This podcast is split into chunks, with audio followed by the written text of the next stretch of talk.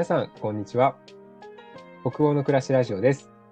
このラジオでは、デンマーク在住歴のあるタクさんと、アラサー北欧移住1年目のケンが、北欧について対話をしていきます。暮らし、留学、雑貨、政治、環境、英語、様々なテーマについて話していきます。ぜひ、コーヒーでも片手にのんびりお楽しみください。はい。よはい。よろしくお願いします。ろしくお願いします。いいっすね。なんか、いい感じに、始まりました、ね。型についてきましたね。そうですね。ちょっとずつこうなんか慣れてきたというか、ちょっとまだまだでも緊張はしてるんですけど、始まる、始まりは。そうですね。ね、あのーあれですよね。ラジオも100回再生してもらったんでしたっけね。そうなんですよ。多分今、いやーありがたい。100回超えてるんじゃないのかなちょっと待ってください、ね。おー。100回、100、あ、104回まで来ていました。おー、すごいありがたいですね。という間に。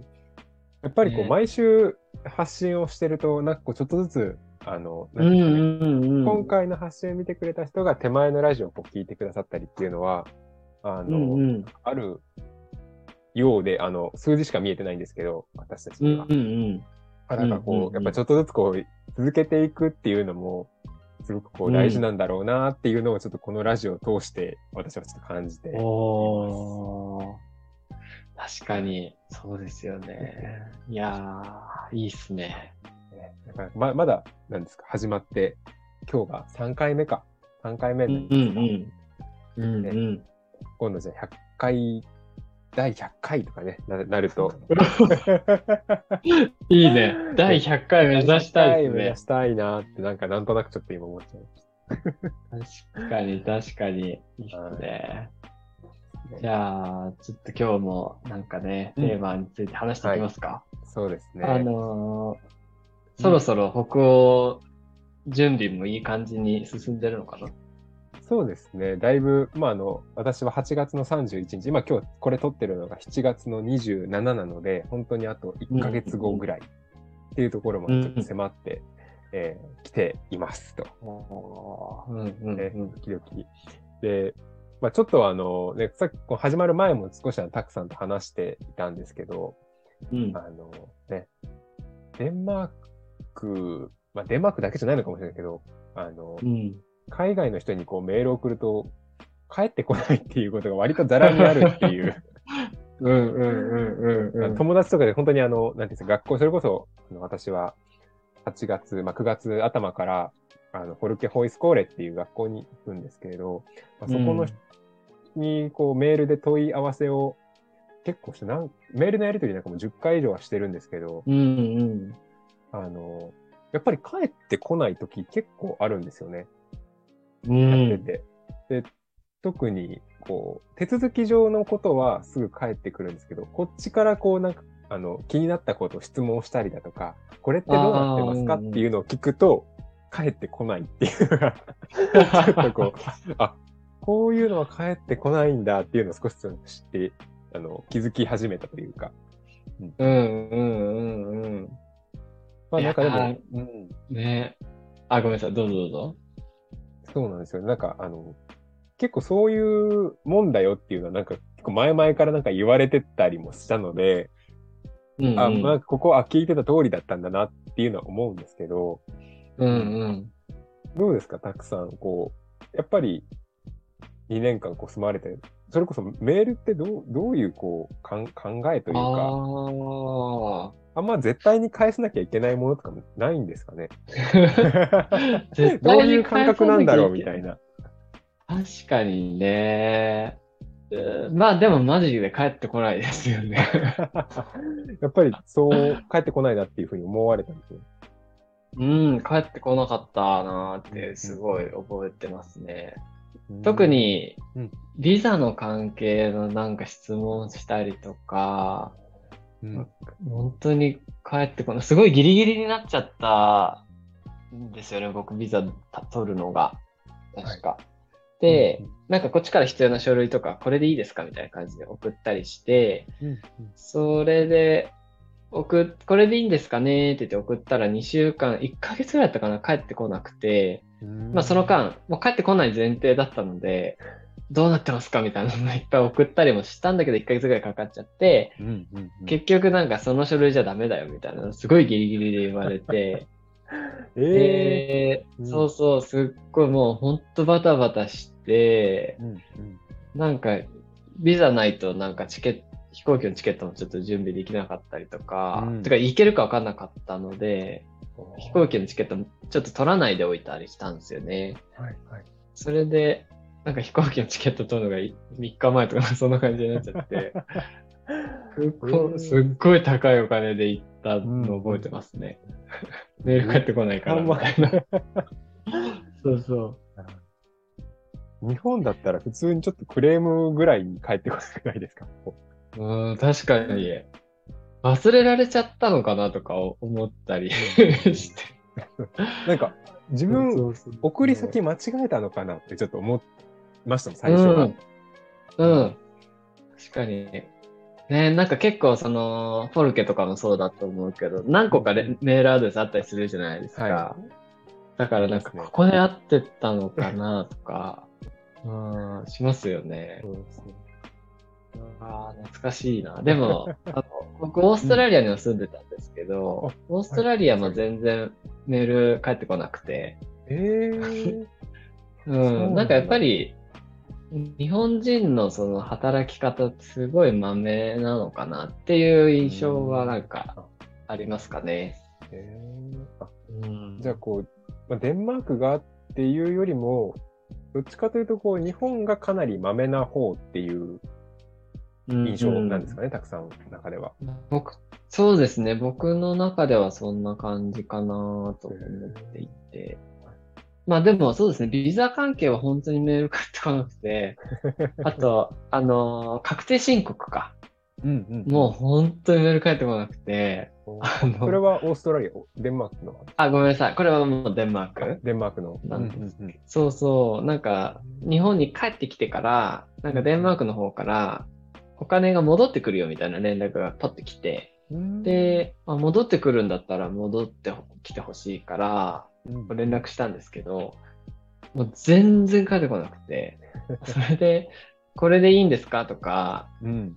なんか何回もやりとり、何回もやりとりっていうか、こっちから一方的に送り続けて、へそれで、1年ぐらいかかって、お金戻ってきましたね。ー でもちゃんと1年経っても手続きはしてくれるんですね。そうそうそうそうそう、それもびっくりなんだけど、うんうんうん。ちゃんとね、やってくれたのはありがたかったですけど、本当に手続きがすごい時間かかったなって感じでしたね。うん。なんかこう、向こうの人たちのこう、なんだ、気持ちはどうなんですかね。なんか、見てる、あ、来てるなぐらいのこう感覚みたいなんですかね。その返さなきゃはない。なんか、私なんかその、新卒で社会人ね、やってたけど、メールこう来たら、もうすぐ、あ、返さなきゃって、今日中には返さなきゃみたいな、こう、結構こう焦、焦りじゃないけど、すぐに返さなきゃっていう、やっぱり、マインドみたいなのがあったんですけど、あんまりそういうのはねえ。どうなんですかね。多分でも、そのビザの手続きとかだから返事が余計遅くなってるっていうのはあるのかなっていうのも今なんか思って、うん。そう、しデンマークで仕事してた時は、うん。メールが返ってこないなみたいなのってあんまり気にならなかったような気がするんですよね。うん。なんかそんな印象が ありますね。だからその、まあ、海外とのやり取りだったりするからうん。結構、あの、メールを受けた人がうん。次の処理に回して、その処理がこう、いろんな風に進んでいくわけじゃないですか。はい。その、多分、だからまあ当然時間はかかるんだけど、窓口の人が一時返信とかをするっていうのをしてないのかなっていう感じもしましたね。ああ、こう、受け取りましたよとか、今手続き始めましたみたいな、こうそういうちょっと、なんだろう、ほうれん草じゃないですけど、ちょっとあ途中経過みたいなのを、やっぱり送るっていう、まあ、ことはあんましない、ね。のかな？とかうん。あとは、その、メールもらった人、まあこれ全部想像ですけどね。メールもらった人が。その、まあ、違う部署にこれが来てたよっていうふうなこと、なんていう、引き継ぎをしたら、もう多分そこで、その人の責任は終わってるわけじゃないですか。仕事がそっちに流れたから。そうなるともう触らないっていうのは結構ある気がする。うんちょっ。とじゃあ、後から、えこれちゃんと進んでますか？みたいな、なんかそういうチェックとかも別に、まあ、それはあれか、どっちかというと、上上司というか、うんこうまとめる人の役割みたいな。ねえ、なんかその責任範囲がもう私はここまでだから、私のことはやったでしょみたいなことになっているんじゃないかなっていうのは想像がつきますね、なんか。このうん。責任範囲みたいな結構こう、はっきりうん。してる。出るんじゃないですかね。なんかあのーデンマークって、うんうん昼13時ぐらいでもう定時になってみんな帰るみたいな感じだから、結構やっぱりうん仕事の効率は上げていかないといけないみたいなのはうんあって、その余計な仕事はしないみたいなのすごい多分あると思うんですよね。うんうんうん。なんかそのイメージあります。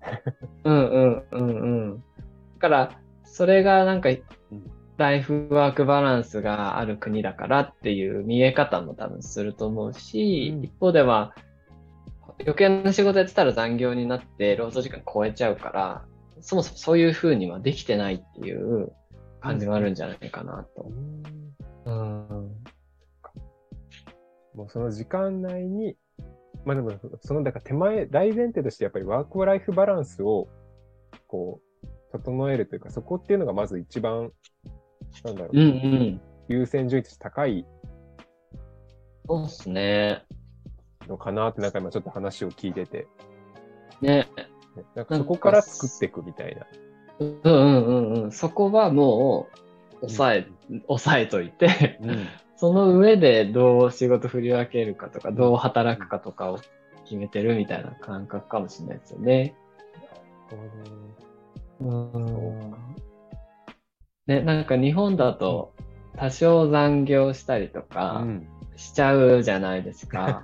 そうですね。やってました、私も。うんねなんかこれはすごい、そういうもんだよな、みたいな感じがあってう。んうんうん。なんかこう、ちょっと残業してても終わらせるみたいなうん。のがなんかあんのかなとか思うんですけど、うんうん、そこがだから時間を伸ばすっていう選択肢がそもそもないっていうか、バランスは絶対に確保して、その上でどう効率上げるかみたいなことがうん大事なのかもしれないですよね。うんなんかこう、そこを崩しちゃうと、そもそも自分のそのワークライフバランス崩れるから、こう、まあ、よ、良くないよねではないかもしれないけど、あんまりなんかこう、そこを崩してまでじゃあやるのか、みたいな、なんかこう、そういう考え方なののかなって今ちょっと。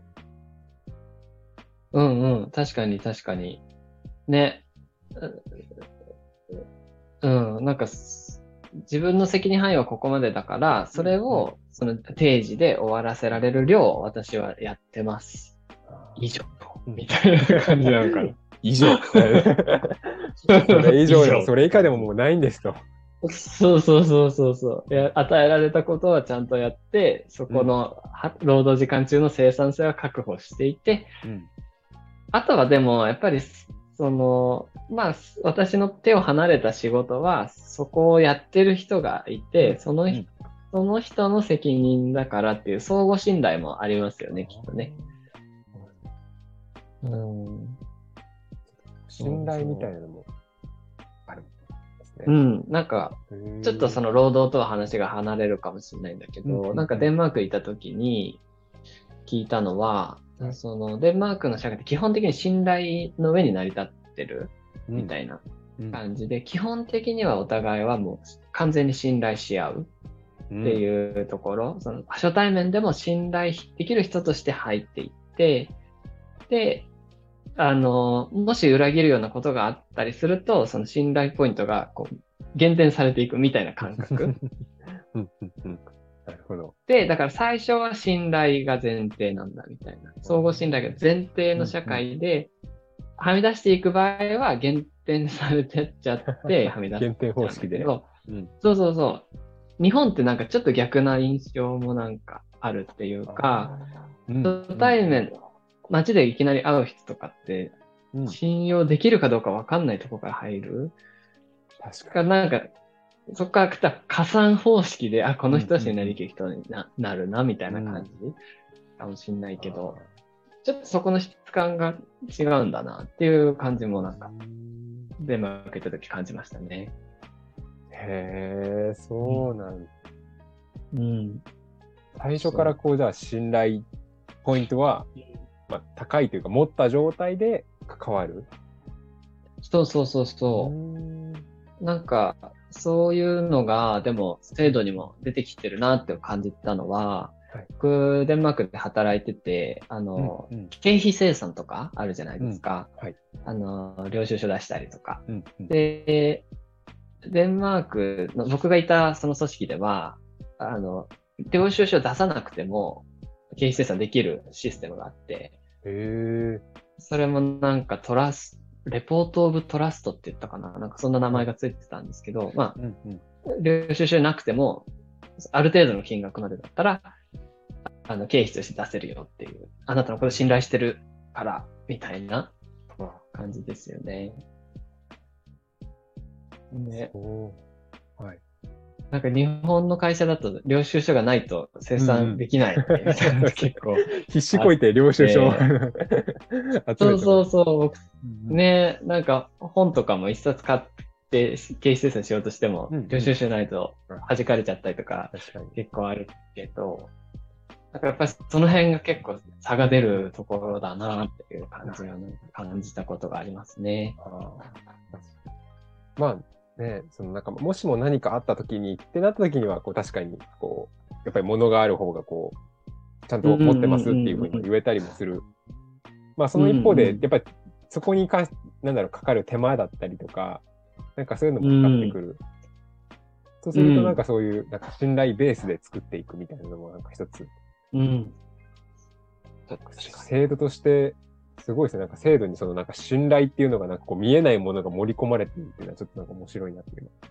ねえ。うんでもそっちの方がいいですよね。なんかその人間は基本的には信頼できる存在だからっていうのの上に制度が成り立ってると、すげえいいっすよね。いやー、面白いですね。まあちょっと15分ほどね時間も、あ、まだまだあ、もう経っちゃったか？あ、ごごめん。なさい。いはいや、その方が多分、全体の生産性も上がるんですよね、きっとね。えー、興味深い。だってなんかそれぞれが領収書揃えたりとか、いろいろこう細かいところをうんうん。ね、こう信頼がない状態だといろいろ揃えてから出さないといけないけど、信頼が前提だったらね、うんうん領収書揃える時間とかがいらないわけだから、その分やっぱり全体としての生産性が高いのかなって今思いました。ああ、そうか。なるほど。確かに生産性。うん。なんかいろんなこう見方がね、本当にあるんだなっていうのをちょっと今日話してみて。ねえ。なんか、いいっす。メールの話から生産性と信頼の話に ああ、面白い。なりましたね。どうどうでしたか？今日ちょっと15分話してみて。いやー、なんかうん。面白いですね。このやっぱり社会のなんか構造とかにこうんう、すごい入っていくのはすごい面白いし、でもやっぱりデンマーク人が、例えばまあ北欧の人が実際どう思ってるかとかを、僕は経験に基づいて話してるけど、うん2年の経験だから、本当はどうなのみたいなところがちょっと感じながら 話してたかも。うんえ全然信頼してないよって言われるとまたちょっとそれはそれでね、びっくりな。そうそうそうそうそうそう。あ、そうなんだ、みたいな感じだけど。うんでもまあそういう制度もあったっていうことは、多少なり、うんあの、全くまた外れてるわけではないのかなとは思いますね。いやなんかこう信頼っていうのがなんか改めて、確かにこう、信頼があると生産性が上がるっていうなんか、ね、今日私の中で今ちょっと名言の一つにちょっと なりました。ねえ。うん。わあ、なんか面白い。じゃあちょっと今日はこの辺りはいで終わっていきましょうか。ははい。ありがとうございました。ありがとうございました。